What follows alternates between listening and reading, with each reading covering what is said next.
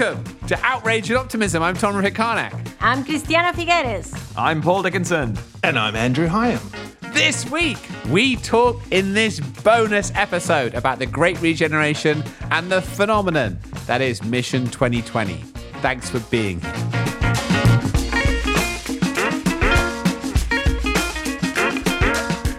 So thanks for joining us today. And I have to start. I know that just recently we had a kind of Paris 5-year anniversary episode thing.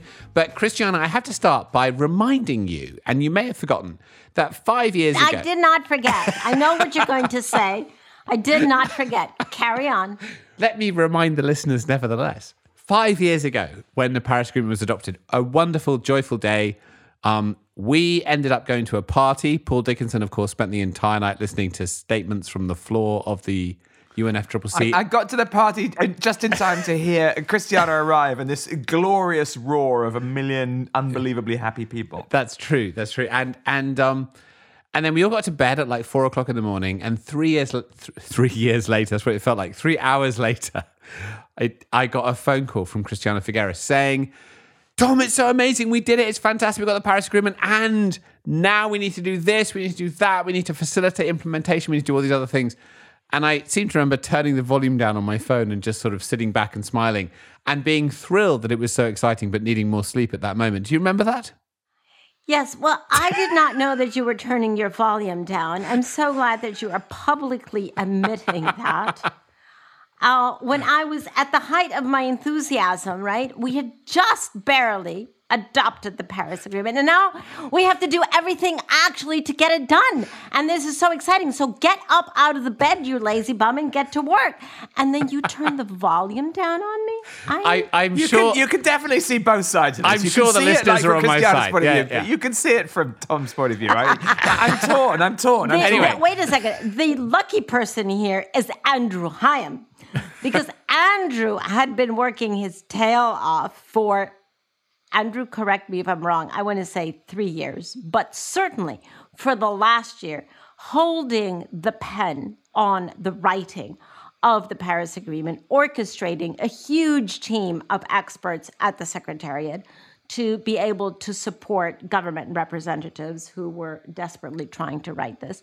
So the lucky person is Andrew, that I did not know his hotel number to call him because his phone was definitely off because he hadn't slept in weeks. Maybe you tried him first. That's entirely possible. So in the midst of all of this, Andrew Hyam, who listeners may not know who Andrew is, but he's going to introduce himself in a minute, is a very dear friend of all of ours. And as what Cristiana said, he was the man who, behind everything, was actually drafting the Paris Agreement for all these years. When I was at the UN doing a whole range of different things to leverage political strategy, I was basically doing what Andrew told me to do around what was necessary to reach the agreement. And Andrew, welcome, first of all, to Outrage and Optimism. It's too long that we have been running this podcast to have not had you on. We are so thrilled that you're here today. Well, it's a pleasure to be here, Tom and Paul and Cristiana. Thank you very much. If I remember correctly, there was quite a lot of champagne flowing that evening. And yes, my phone was on, Cristiana. And I think it was, I just have to deal with the dog. Hang on. What is it with dogs today? Franz Timmerman? So I suggest we drop Franz Timmerman's dog into Andrew Hyam, and just every guest has Franz Timmerman's dog in the background for a bit. Apologies, I'm sorted now. And we've been having dogs bomb our recording all day. I was looking at a beautiful photo the other day with all sorts of amazing people in it from the floor just before the adoption, and Nick Stern was the photo bomber in that particular photo. With Al Gore. I was looking at a photograph of the podium with you, Andrew, standing right there at my right shoulder, and I thought, what a perfect placement for Andrew, because truly you were the right shoulder, the right hand to this incredible effort, and without your orchestration, without your patience, your skill, your wisdom, and the way that you brought together the team at the Secretariat that was assigned to you for drafting that agreement, we wouldn't have an agreement. Yeah. And here. So let this be a very, very public and very deeply felt gratitude to you for just an amazing job. I know that every time I walked into the drafting room, no matter if it was 2 in the morning, 4 in the morning, 10 in the morning, 10 at night, you were there.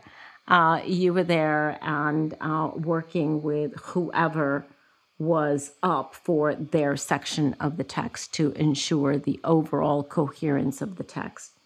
So I have no idea how you had the stamina, but I do know that you had the wisdom to do that. So thank you. But Cristiana, I wonder what you were thinking at that moment when we were standing up there. I've always wondered, I was thinking, isn't this amazing how this autonomously functions? We get to this outcome, but everyone was moving as one, like one single organism.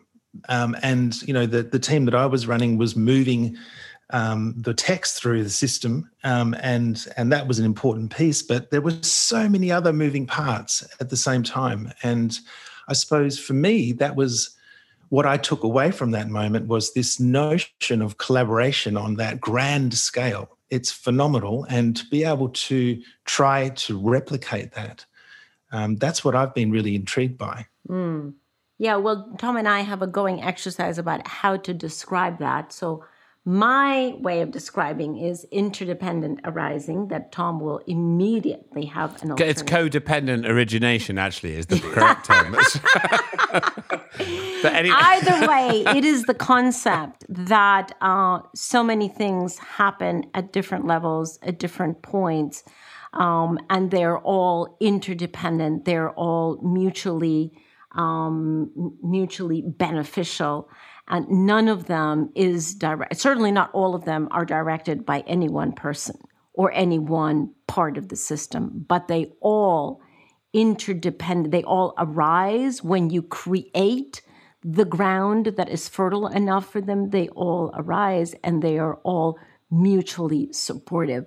And I have never seen a confirmation of that concept as powerful and as compelling, as you say, as that moment when the gavel went down. Mm. Now, I completely agree with that. And I remember that moment. And apart from sort of admiring, really, your sweater vest, Andrew, which was a great sartorial choice for that moment when you were in front of the entire world media. I thought that was beautiful. I would also just point out that after that, you, and this goes back to the beginning of this conversation, when Cristiana and I were talking about the moment after Paris, when she phoned me, probably because she couldn't get to you, about what was necessary subsequent to Paris. What that ended up being was Mission 2020, which was a global collective effort to reach the turning point on climate by 2020. And you very generously took up the mantle of leading that effort. So I'd like to just ask you to sort of talk about the spirit of that and what that's meant to you, because, of course, it's in the name, right? Tell us about what that was and what it meant to you and why it was the next logical step from what you were doing in creating the Paris Agreement. Well, I mean, I think that at that moment, clearly we'd got the agreement. That was great, but I think that was the reason for the call, right? Cristiana called you. We needed now to implement it. But for me, it was also... the deal wasn't really done, because there was a promise made in Durban when we started that whole process of negotiating to the most vulnerable that we would bend the curve in global emissions, and we do that by 2020. And for me, Mission 2020 was a way of being true to that promise. But more than that, I think it was a way of taking that spirit of that adoption moment and bringing that into the way that we work for the period leading up to 2020. So that kind of spirit of the collective, I suppose it's this idea of radical collaboration, but en masse. And the radical collaboration in Mission 2020 was around how the climate movement can cooperate and collaborate towards a shared goal in a kind of collective, and I've seen you do this kind of behind the scenes over the last few years with Mission 2020, to kind of orchestrate the various different players for their own benefit to work towards a common goal. And it's been beautiful to see how that can happen. Where do you think we are 5 years later? Do you think we've reached the turning point? I think we've reached the turning point as a political matter. And I think that we're pretty close spiritually, if you like, in terms of the way that this community affects change. I think we're pretty close to that point. The real test will be, I think, as we go through this next year, whether we can really reach a point where the boundaries of organisations are not really what matters. It's the outcomes that are what driving and motivating people. And I think that there's also, now that we see, for example, the investment community coming in such a big way, and they are really permeating right across the action field, there are these more transversal actors that are starting to force collaboration in new ways. So I see that happening, but still it's very hard to get out of that organisational mindset. And still I think that is a big pull back to sort of a mindset where of scarcity rather than of abundance. Mm. So I would invite you, and I don't want to put you on the spot or anything, but, you know, Mission 2020, I would say maybe in the long arc of history, if we look back in like 20, 30 years, you look back as an early example of the kind of organization that moves beyond the boundaries of an organization. It exists to benefit the collective and to lift the collective up. And if you were to sort of leave that with some advice as to how that type of organization can be successful in the future, what would you say you've learned? Well, we've tried to capture the essence of what that type of function looks like, and we've called it the prelude to the Great Regeneration. And I think there are a number of elements there. One of them is compassion. Mm. It's very, very important, I think, that that we are humble in the way that we take on this responsibility and work with others. I think there's a need for that function to be performed in an incredibly inclusive way. I mean, if you think about it, there are hundreds of thousands of people working to solve the climate crisis, and we really need to see every single person who's a part of that mission being working together. And I think that the idea of Mission 2020 ending at the end of this year, I think the concept of Mission 2030, if you like, we're all now on that mission together. Hmm. You know, I'm reminded hearing you talk, Andrew, about Cristiana's TED Talk, where she spoke about optimism leading to people recognizing economic advantage, driving technology, you know, the benefits of action, and then critically broad participation leading to this common direction of travel. And I think we're probably all learning, and it's beautiful to hear you talk about, you know, the next 10 years. We're all learning how we can participate in that in that shared enterprise, that shared experience. I actually heard you talk about it, Andrew, saying no one knew they were working as a team, yet because of the direction, the strategy was so clear and deeply embedded, it functioned just like a high-performance team. For me, that was radical collaboration in its highest expression. And I think as we go forward, maybe 5% of the world economy now is working on climate change. Soon it'll be 10%. And in a sense, it touches the 100%. And you know, we are the 100% of this just glorious new movement, and we're just getting to know ourselves, I guess. Yeah, Paul, it's beautiful the way that you've described it. I think we will get to 100%. Don't encourage him too much, I just request, please. But yes, carry on. Yeah. I think we are getting to levels of participation. And I was reading recently this publication that has been produced on the Paris effect. And part of the effect here is It's built into the DNA of the Paris Agreement as well, right? I mean, this idea that we're all in was very much part of the way that the Paris Agreement was constructed. To see the way that the investment community is responding to the Paris Agreement by adopting essentially the Article 2.1c, which asks all financial institutions to align with the agreement. And they're doing that. And I think we see that right across the board. Getting to the individual level is really the next sort of challenge, I suppose.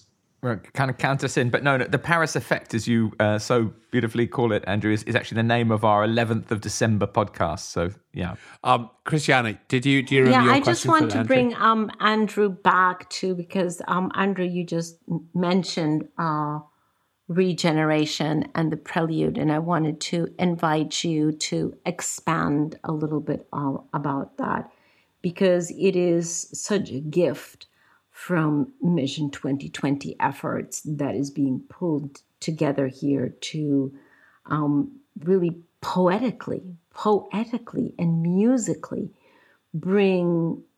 put words into the vision that we have for the next 10 years, and that is beginning to be contagious to everyone. Perhaps not quite as poetically to everyone. Some people are looking at their numbers and their spreadsheets and their balance sheets.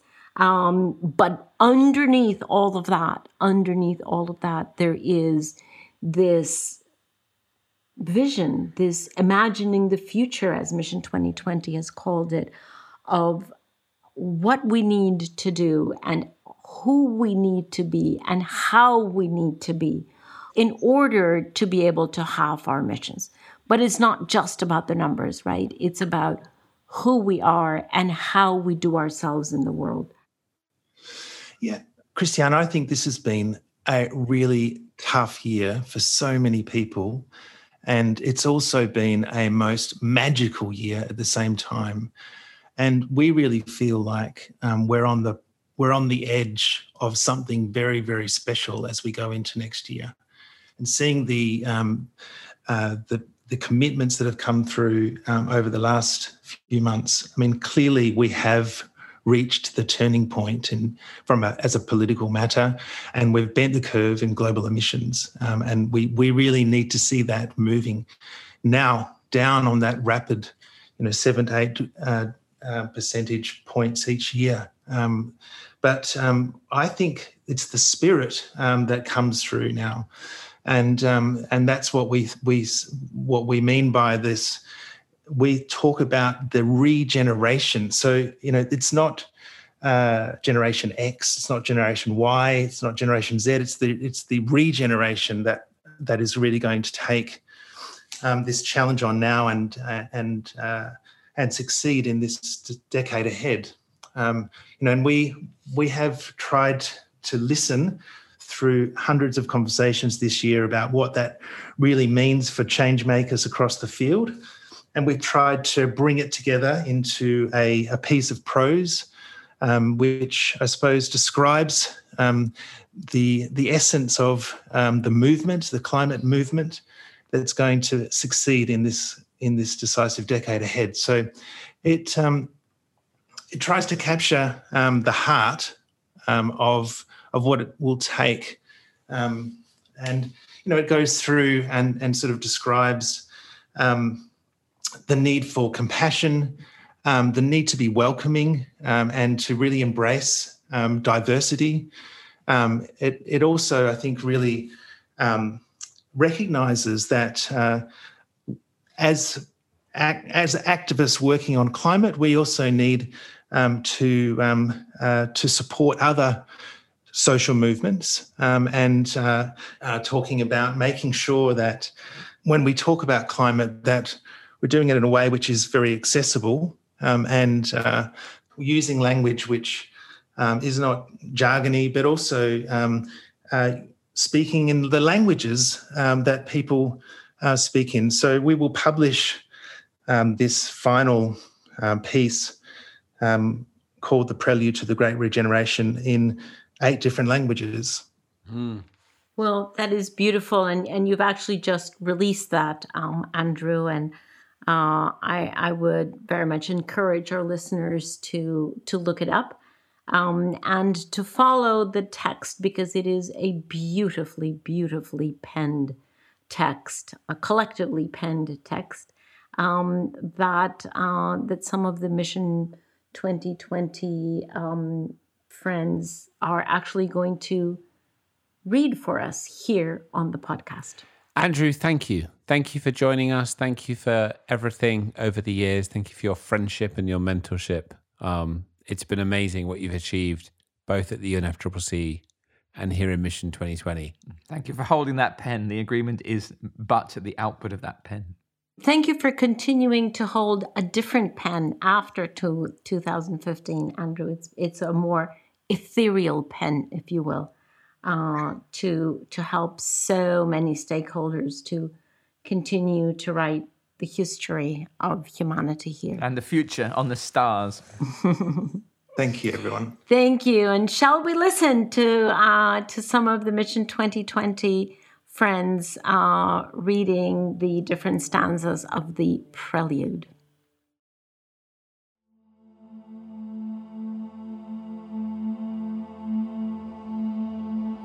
It was the best of times, it was the worst of times. It was the age of wisdom, it was the age of foolishness. It was the epoch of belief, it was the epoch of incredulity. It was the season of light, it was the season of darkness. It was the spring of hope, it was the winter of despair. We had everything before us, we had nothing before us. Charles Dickens, A Tale of Two Cities. Come. Fill the cup and the fire of spring, your winter garment of repentance fling. The bird of time has but a little way to flutter, and the bird is on the wing. Omar Khayyam. Tuning in to people from around the world and hearing them talk about the time we were living through is not dissimilar to the beginning of Charles Dickens' famous novel, A Tale of Two Cities. For many, as well as disease, devastation and despair, it's also a time of beginnings, awakening and change, of historic opportunity to make a difference. The prelude to a great regeneration harnesses a diverse set of visions for the decade ahead, gathered during a broad listening exercise in 2020. Woven through the rich difference of visions, hopes, and dreams for the future is a common desire for something altogether new to emerge from this moment, something kinder, something braver. We will be the regeneration. We will make this decisive decade a decade of extraordinary and great regeneration.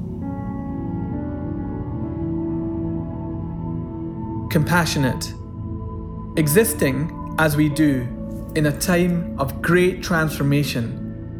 Without the perspective of hindsight, it's impossible to know how much further there is to go or exactly what the tipping points for change will be. It's easy, even necessary, to make mistakes in the pursuit of answers, solutions and breakthroughs. None of us are immune, and it will be easy to become distracted, get lost or go wrong. Being part of the Great Regeneration means allowing for and supporting each other through our mistakes with deep compassion and empathy. Moral leadership from all of us in the decade ahead may turn out to be even more important than the systems changes and technological advances that we know we need too. Accepting the mud as necessary for flowers of great beauty to bloom, we will nurture each other and ourselves as we chart our way through with love.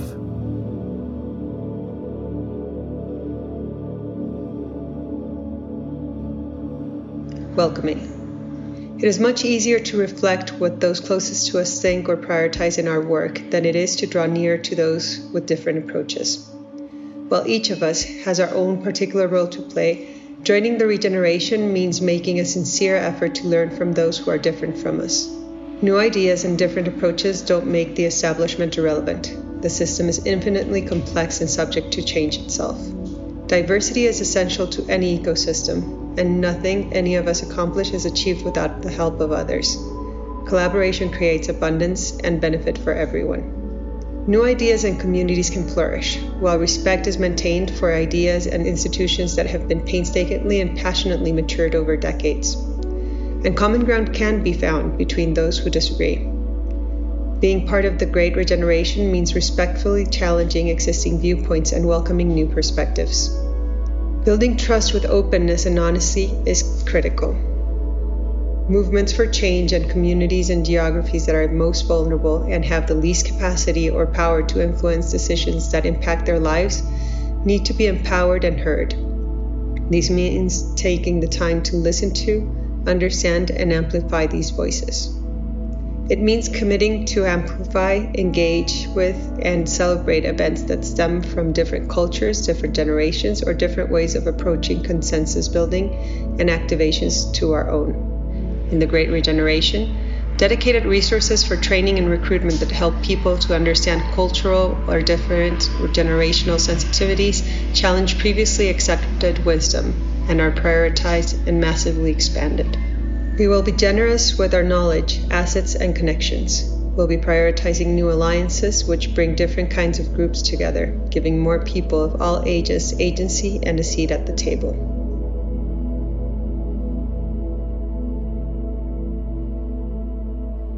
Accessible. The wealth of data and analysis regarding the states of the ecological and climate emergencies is too often inaccessible to billions of people.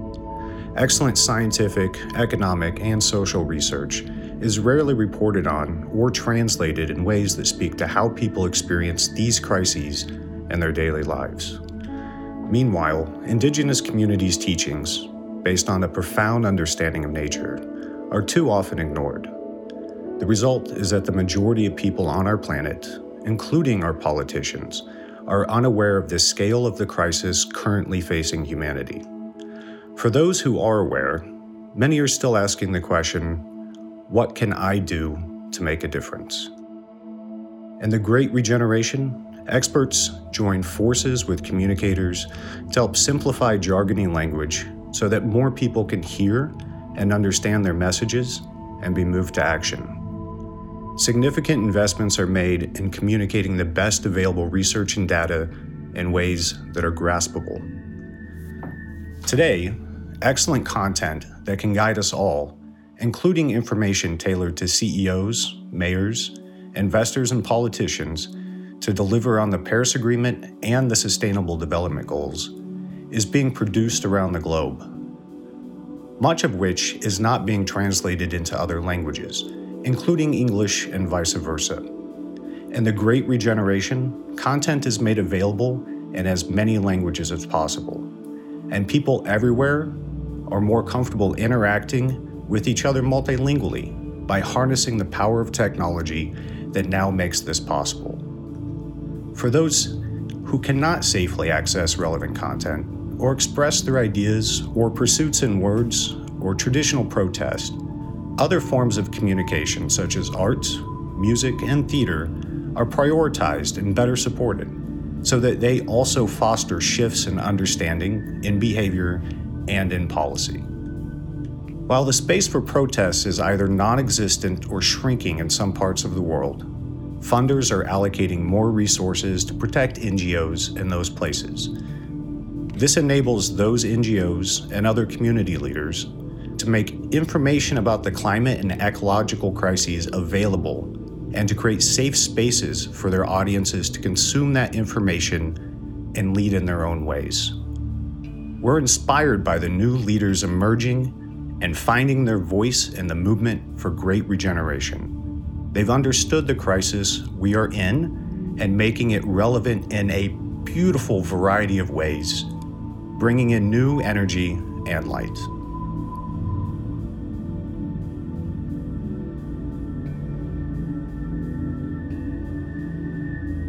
Political. Without political will, halving emissions and actively restoring our natural world will be orders of magnitude more difficult. So, where it is safe to do so, The regeneration is speaking up, making sure its voice is heard by the media and in the corridors of power.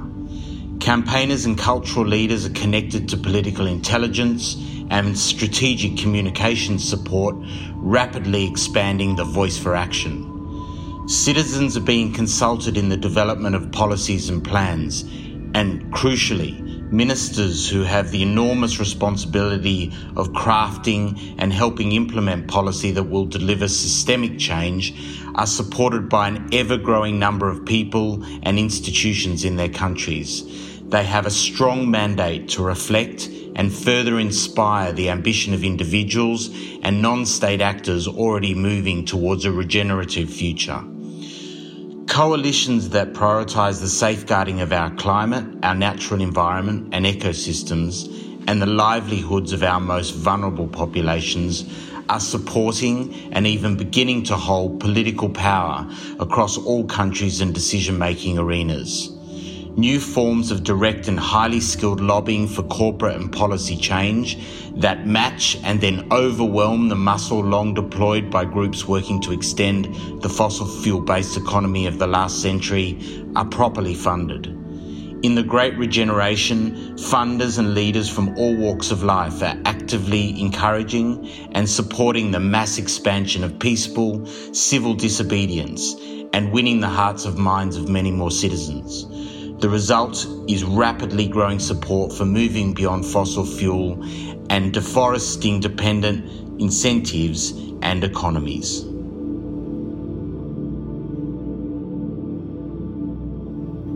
Accountable.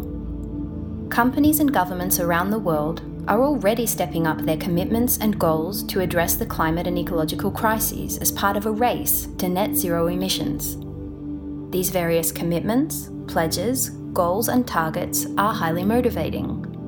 But progress will not be made on time if only a fraction of their promises are delivered upon. In the decade ahead, there is a definite shift towards being disciplined about delivering those commitments, ensuring they fit within the planetary boundaries, and honestly holding each other to account so that they are overachieved. In particular, more attention is paid to recognising previous failures to account for social and racial justice in proposed solutions to the climate and ecological crises.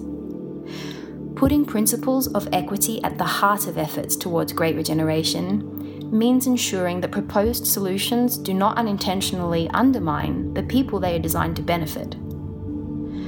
Special attention is also being paid to those using the legal system to hold companies and governments accountable for their actions or inaction, and to challenge policy or precedents that are holding us back from a great regeneration. Meanwhile, innovative leaders and policymakers prioritising regenerative policy, business or investment models are fully supported by the legal system, and shareholders, acting as responsible owners, are actively engaging with the companies they are invested in to ensure company boards and executives switch quickly away from unsustainable practices to ones that improve planetary and human health.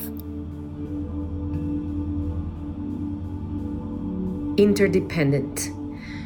Mitigating and adapting to climate change, including efforts to halve emissions over this decade, and protecting nature, actively safeguarding the diversity and beauty of life, is fully intertwined with our health and human rights. Climate or environmental action can no longer be seen as separate to treating people and ecosystem we are part of fairly. In the coming decade, those dedicated to improving the health of our planet will not be seen as, or see themselves as, separate from the people or places they seek to support. Joining the regeneration means fully recognizing our interdependence. We are inseparable from nature, and working hard to fix the broken relationships we have with each other.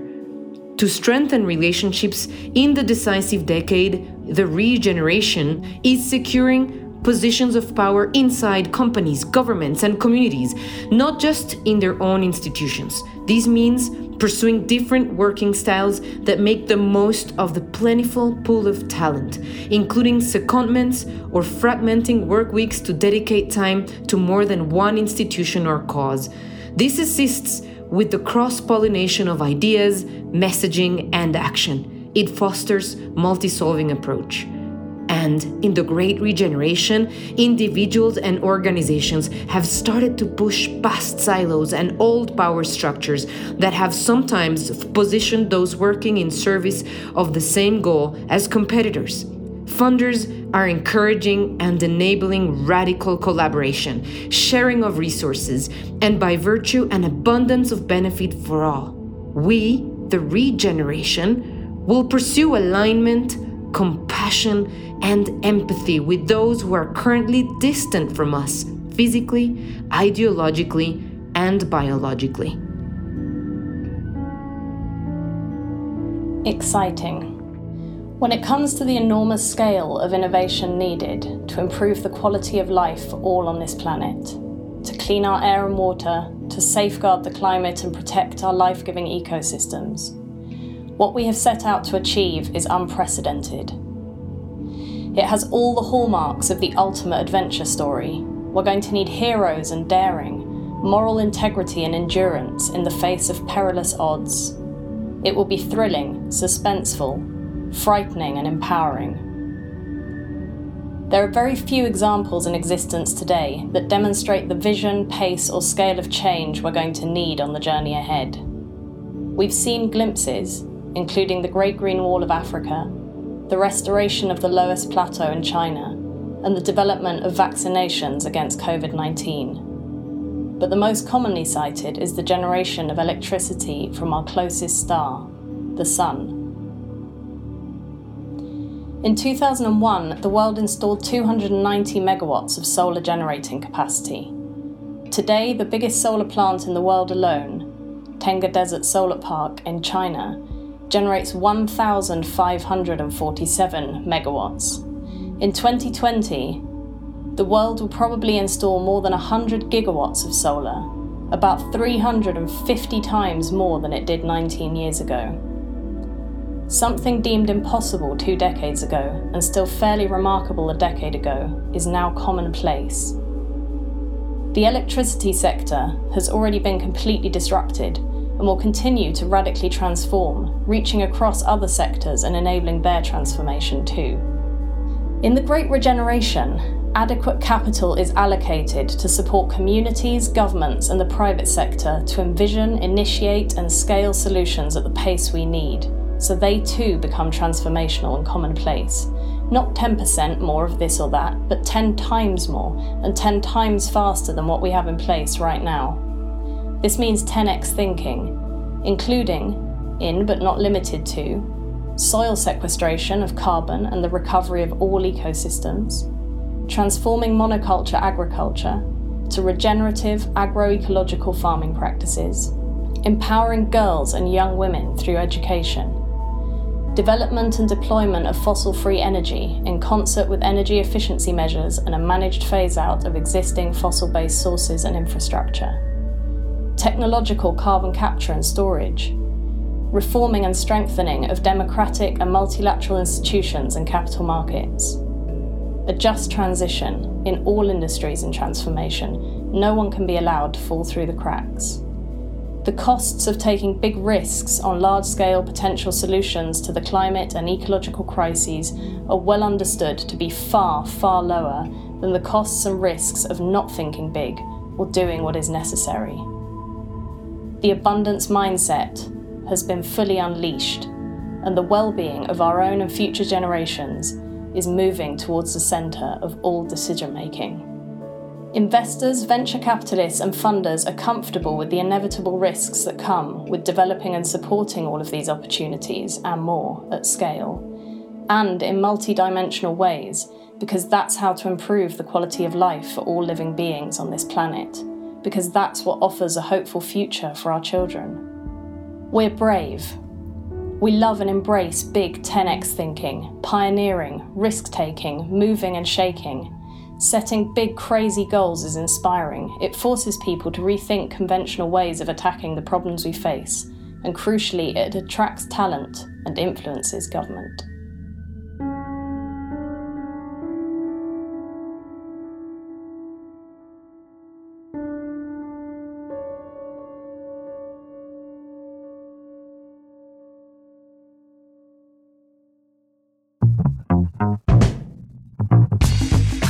So there you go. Another bonus episode of Outrage and Optimism. Okay, a couple quick housekeeping items before I get to the credits. We have a listener survey where you can let us know what you would like to hear more about in Season 3 of Outrage and Optimism. The link is in the show notes. It's a short survey. It's a great opportunity for us to hear from you directly, our listeners. So go fill it out. Link is in the show notes. Thank you for doing that. And a thank you this week to Mission 2020. And a very special thank you to all Mission 2020 members who read sections of the Prelude. Matilda Mansos, Rajiv Joshi, Andrea Guerrero-Garcia, Todd Edwards, Dean Bialik, Ana Cancelis, Isabel Cabalier, Chloe Revel, and our co-host for this week, Andrew Hyam. So yeah, the Great Regeneration. Here we are. You can read and share the Prelude at the link in the show notes. Okay, we've got an episode coming your way a week from Friday. So hit subscribe, and we'll see you then.